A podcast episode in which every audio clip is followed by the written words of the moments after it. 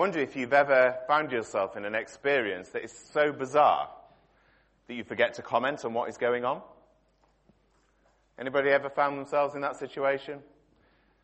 I was once in a petrol station filling my car up with petrol and um, I went to pay and I came back out to the car to find a man sat in the seat of my car trying to start it. And I just froze. You know, when you sort of think, is he trying to steal my car? What, what's he doing? Why, why is he in there? And I must have been there sort of about five or ten seconds before I sort of unfroze and took the courage to open my car door and say to this man, what are you doing? Turns out he'd got in the wrong car.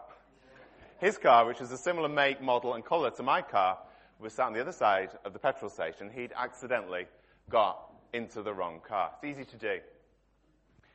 If you were here last week, um, we were looking at a conversation that Jesus had with a woman by a well in the middle of the day, in the middle of the day, in the heat of the day. This woman was a Samaritan. She was a woman, and because she was a woman, a Jewish man wouldn't have been normally speaking to her.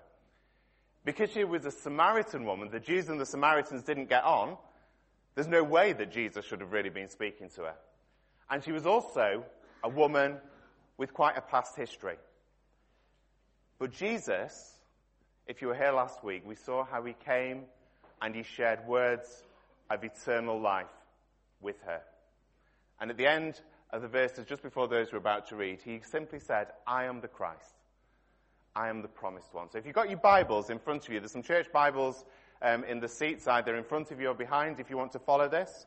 Um, we're in John chapter 4, and I'm reading from verses 27 through to 42.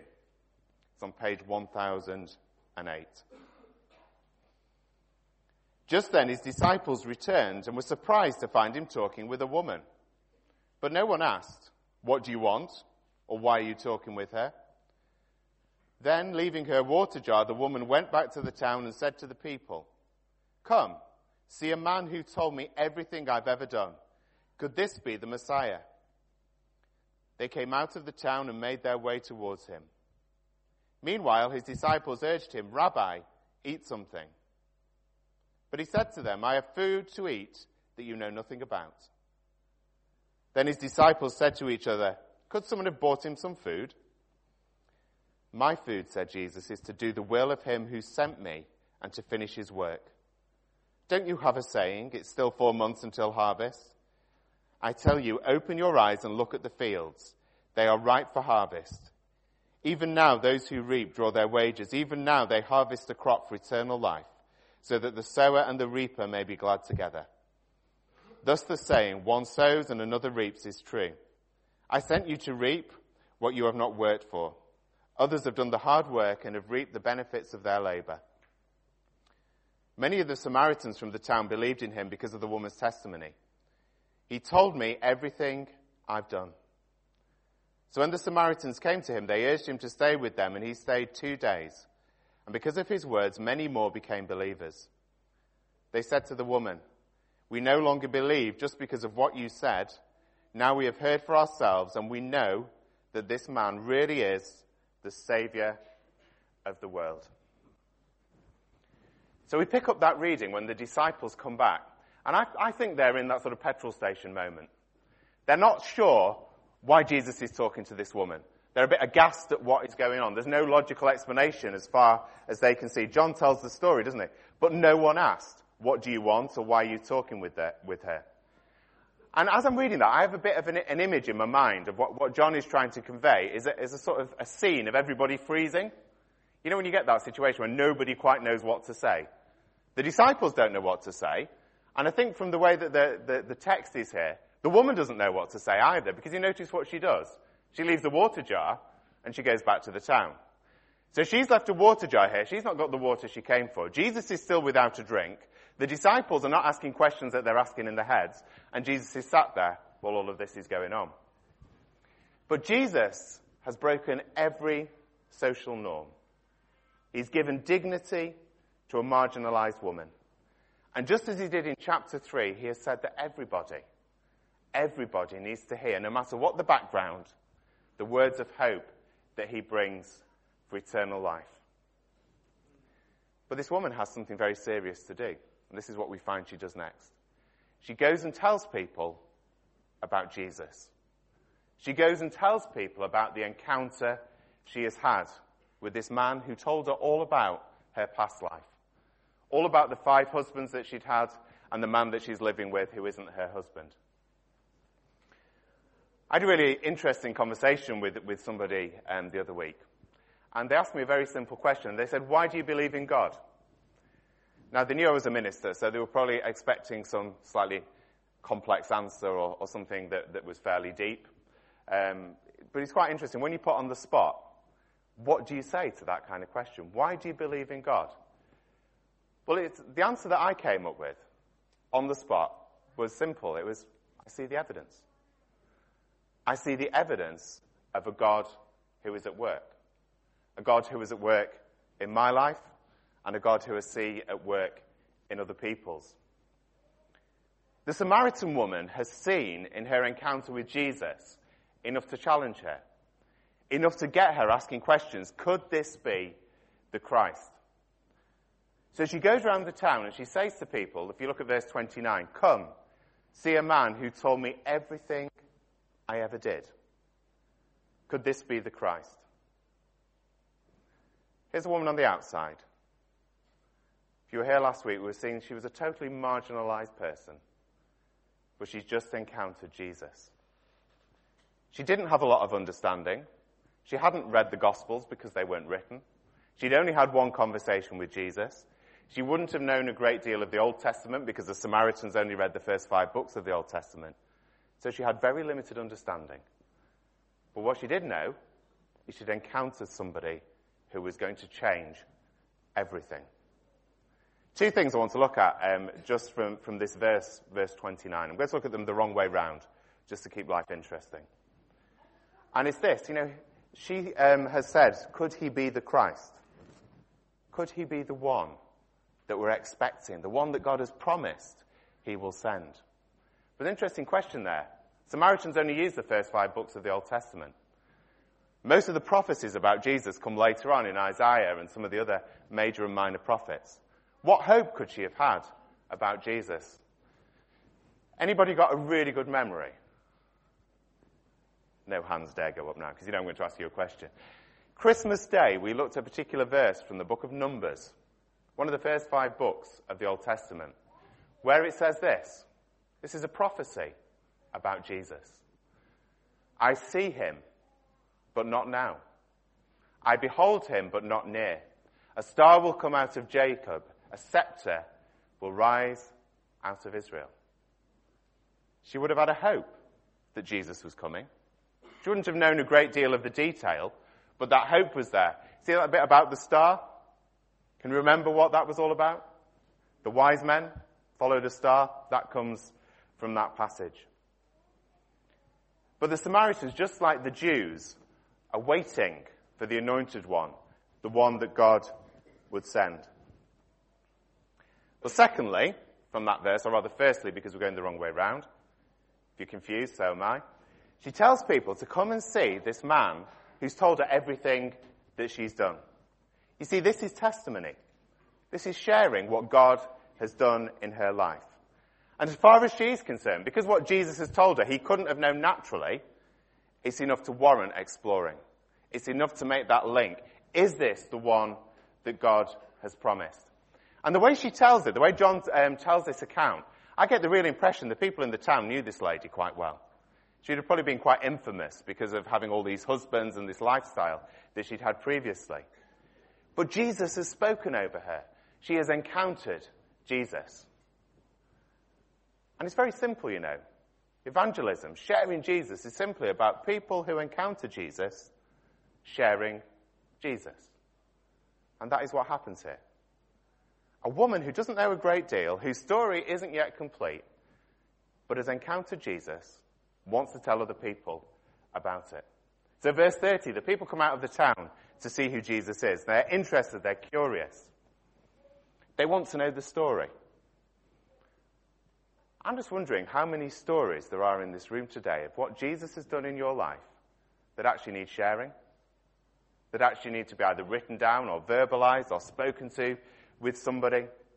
You know, when I was talking to that person the other week about why I believed in God, and I said it was the word evidence that was so key for me. The evidence that I was bringing to mind was actually those things that I've seen God do in my life and in the lives of other people. Those things that I can't argue away. Those things when I've prayed and I've seen God answer. The times when I've seen people whose lives were in a mess that Jesus has put back together. Those times when I know I've been struggling with something in my own heart and God has freed me from it. Because that's my experience. That's my story. It's not something that somebody can say, well, that didn't happen. Because I know it did. And for me, that is evidence that is pointing to Jesus. Another thing of evidence is the testimony of the church. You know, this week, um, there have been a number of people in our church who've been quite unwell. And I've been getting sort of regular text updates of, you know, what, what's been going on and who's been going to see who. And to me, that is a testimony of the love of God being lived out. You know, we're a church family. We care for one another. We demonstrate the love that God has poured into our hearts. It's a story that needs to be told. It's a story of God at work. I've been reading a book this week um, by a man who, who was a Christian who has set out writing a book to try and sort of combat what I would call evangelistic atheists. You know, people like Dawkins and Hitchens and people who, who write books to actively try and pay, persuade people not to believe in God at all. You know, sort of the God delusion type things. And he argues, and I, I totally agree with him, he says their sort of way of thinking, when it boils down to it, just leaves you in a place of despair and a place of no hope. Because if there is no God, there is no purpose to anything. There is no reason for anything. But anyway, that's a, a conversation for, a, for another day. But he goes on to say, you bring Jesus into the equation and everything changes. And he says as Christians, you know, we, we should be, we should be telling our stories of Jesus. Telling how Jesus has impacted our lives. But he says this, he says, for all their shortcomings, the churches are the greatest single fount of social capital on earth. That sounds a bit sort of academic, doesn't it? But what I think he means is this, is the church lives out the love of Jesus and demonstrates it to people. You know, how many churches are there that are setting up food banks at the moment? How many churches are there and Christians who are loving one another and demonstrating it? It's fantastic when our stories of what Jesus is doing resonate in the lives of everyday people. Are you sitting on a story that needs sharing today? Are you sat on something where you have encountered God at work and it needs sharing. Now, the good news is from this story, you don't need to have it all worked out in order to share that story. You don't need to know your five point Calvinism or have read very deep books on theology. You just need to have encountered Jesus and seen something of what he can do in your life. And then share it with somebody else. And you will be amazed what God will do through that. But you know, there's another side to this. Perhaps you're here today and you're just not sure about Jesus. You've heard bits about him, but, but you don't really know who he is. You don't know whether he's real. What testimony from somebody else would you accept as evidence pointing to Jesus? What would you accept? You know, it's really easy sometimes to argue stuff away. To say, well, that's your experience, but, but that doesn't have to be true. Yeah, we're rationalists in the world. We, we need to be able to prove things. But you know, if you want to live by that method of thinking, you can't really prove love in a laboratory. You can't prove human emotions by sort of doing tests on them. It's what we feel, it's who we are, it's what the experiences that have happened to us. This woman told the people into the town, she went into the town and she said, This is what's happened. Come and have a look. They took it as valid because they knew she'd experienced something. They knew she'd encountered somebody. I think sometimes, um, as Christians, we can very easily get sidetracked. I don't know if you notice how the disciples get sidetracked midway through this conversation. Verse 31, they've been to get food and into the town, and they simply say to Jesus, eat something. Now, Jesus goes on then to talk about food, but they're all based on the physical stuff. They're talking about, come on, Jesus, have some physical food. And Jesus, he's talking about spiritual food. He's talking about the gift of God for eternal life. Look at verse 32. I have food to eat that you know nothing about. What do the disciples do? They take it literally. They think he's snuck out into Sychar for a, a sneaky kebab or a, a burger or something. And they don't get it because they've got sidetracked. I came across this this week. 10 ways to avoid getting sidetracked while you're cleaning. It's a website for how to make sure that you don't get sidetracked when cleaning the house. I have a remedy for that, if that's something you suffer from. If you don't start something, you can't get sidetracked. but it is so easy to get sidetracked, isn't it? So easy. You know, there'll be times when, when Claire will be talking to me, and we'll be having a conversation, and she'll say, You're not listening to me, are you? You're not listening to a word I'm saying. What did I just say? And I'll be there thinking, Now I know you've said something, but I really am not sure what you've said. We have this, this phrase that we sort of joke about, you know, when you're talking to somebody, you're not listening. It's the sort of speaking to you, looking through you. I don't know if you've ever heard that said. You know, you're talking to somebody and you're just not engaged. You're not engaged at all. You get sidetracked. Our minds go off on different tangents and in different places. And it's so easy to do spiritually. It's so easy to get sidetracked. Now, somebody can answer this for me. What is the main goal, purpose, job of the church? Whatever you want to call it. What is our main thing that we need to be doing? Make disciples of all nations. Would people looking in at Lymm Baptist Church think that was our main purpose? Would they think that's what we existed for? Would people looking in at churches together in Lymm or into our wider, say, Baptist church family or whatever church grouping you want to talk about, would people looking from the outside say, actually, you're on message? Or would they say, actually, you've got sidetracked? You know, you, you set off to clean the house, but now you're playing on your iPad. You set off to clean the house, but now you're reading a book that happened to be more interesting than what you were doing. So easy to get sidetracked. But then we get back to the main message in this passage. And we find that actually, as a result of the testimony, there are new believers. If you've got a story of an encounter with Jesus, be it 30 years ago, be it today, don't ever think that it's not worth telling. What was this woman's testimony at this point? Was it something really well thought out? It was simply that Jesus has told her something that he couldn't have known naturally. He told her about her life. He revealed something through the Spirit. Now we can sit here and think, well, yeah, that is pretty amazing, isn't it? And yes, it is amazing. But so is any time we encounter Jesus. a few weeks ago, um, I was involved in running the baptism course for the, the, people who have been baptized over the last few weeks. And we got to the point of, of sharing about what we put into a testimony. Before you're baptized, we invite everybody who's going through the waters to say, a little bit about their story and how they came to have a faith and hope in Jesus. And it took me right back to the time when I was baptized. I, I was 18 when I was baptized. And I remember going through exactly the same thing as somebody saying, this is what you need to share in your testimony. And at 18, you know, I'd been brought up in a Christian home. Um, I hadn't had much life experience to get wildly sidetracked by all kinds of other things. And so I didn't think I had much of a story. I didn't think there was much to tell. But actually, when you start to unpack what God had done in my life, there was a story to tell. Because I had been sidetracked in life, all of us are. All of us fall into sort of sin and ways that we shouldn't be um, living and that kind of thing. Jesus had died on the cross for me, for me personally. Jesus had come into my life through the Holy Spirit. Jesus had done things. Jesus had um, um, changed me in various different ways. Even at 18, that was a story that was worth telling. And when I told it, people were impacted by it. People will be impacted. If you've encountered Jesus and you tell that story, people will be impacted by it. It led people here to go and seek out Jesus. Look at verse 39. Many of the Samaritans believed in him because of the woman's testimony.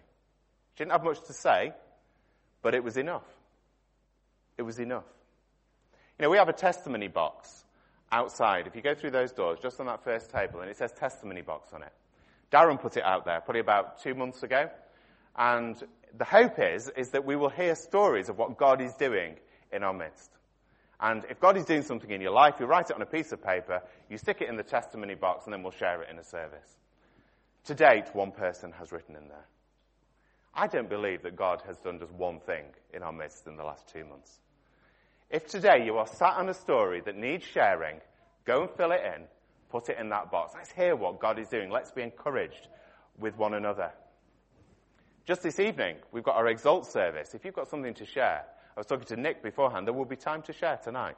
If you've got a story that will encourage other people, come and share it. So this woman, she shared a story. Some people have believed. And Jesus then goes into the town of Sychar to stay for two days. They invite him down. He stays for two days. Now we think of um, a town as being a big place. It's probably 50 to 100 people. It's only a small village, Sychar, at this point. Two days is probably enough to get round most of the people and to have a chat with them. But what happens is they go from hearing testimony to experiencing Jesus. Your testimony is a good starting point. Our stories, the witness of the church, the evidence of the gospel in other people's lives gets us so far. But it's the radical encounter with Jesus himself that changes everything. It's that point of knowing Jesus that changes everything. You know, there are no second-hand Christians. There are no people who encounter Jesus via somebody else. God wants each of us to know him personally. Look at verse 42. The people in the town say this We no longer believe just because of what you said. Now we have heard for ourselves, and we know that this man really is the Savior of the world. They've gone on a journey. They've gone from believing to knowing. That's quite a journey, isn't it? Belief is something that, that you sort of, well, you believe. I don't know how you describe it really. It's something that's sort of out there that, that you trust and hope in but cannot necessarily see. Knowing is something that you know for certain. You know, I believe that the sun will come out today. I've seen it earlier. The weather forecast says it's probably due to come out some other time. We can hope. I know it will go dark this evening. And I can tell you if I go on Google exactly what time that will be. Guaranteed. If it doesn't go dark at that time, we're in real trouble. But it will go dark because that is something that we can know. Belief is based on trust and faith. But the New Testament offers us something far more exciting than just a vague belief. It offers us a relationship with Jesus Christ and a deep knowing that the gospel is true and that Jesus is who he says he is and that he wants to impact our lives. This is from Ephesians. This is the Apostle Paul writing. When you believed, you were marked in him with a seal, the promised Holy Spirit, the Spirit that we've been talking about today on this Pentecost Sunday. There was a deposit, and then it's this word that is key guaranteeing those who are God's possession to the praise of his glory. You know, guarantee is something pretty solid, isn't it? It's not a vague thing. It's something that is solid. It's about knowing who we are in Christ. When we believe in Jesus, the promise of the New Testament is that the Holy Spirit takes up residence in our hearts. We are sealed. We are guaranteed eternity with Him.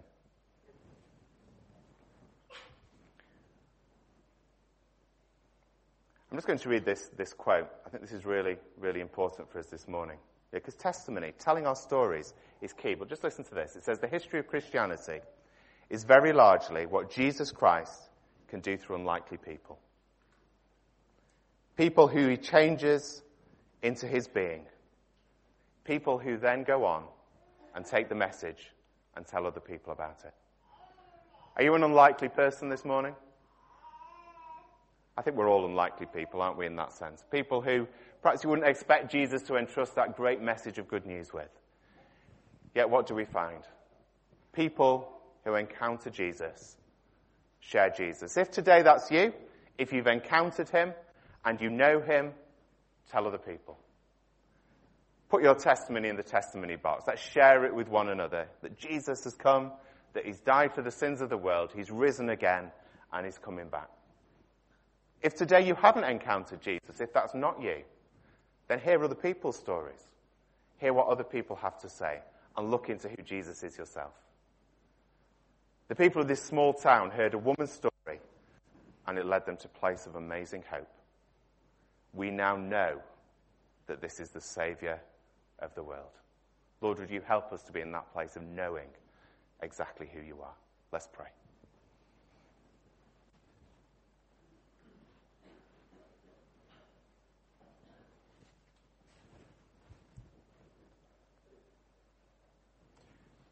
Going to read those verses from Ephesians again. When you believed, you were marked in him with the seal, the promised Holy Spirit, who is a deposit guaranteeing our inheritance until the redemption of those who are God's possession, to the praise of his glory.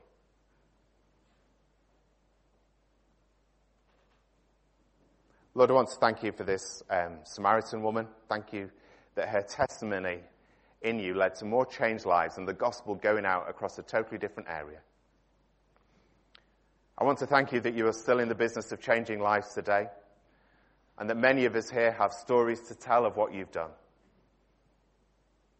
Lord, may we be like the woman in this account, willing to tell our stories so that those of us who've encountered Jesus share Jesus.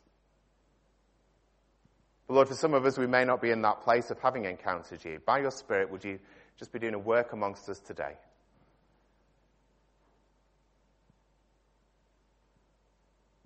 Lord, help us to be in that place where we can say, we know that you are the Savior of the world.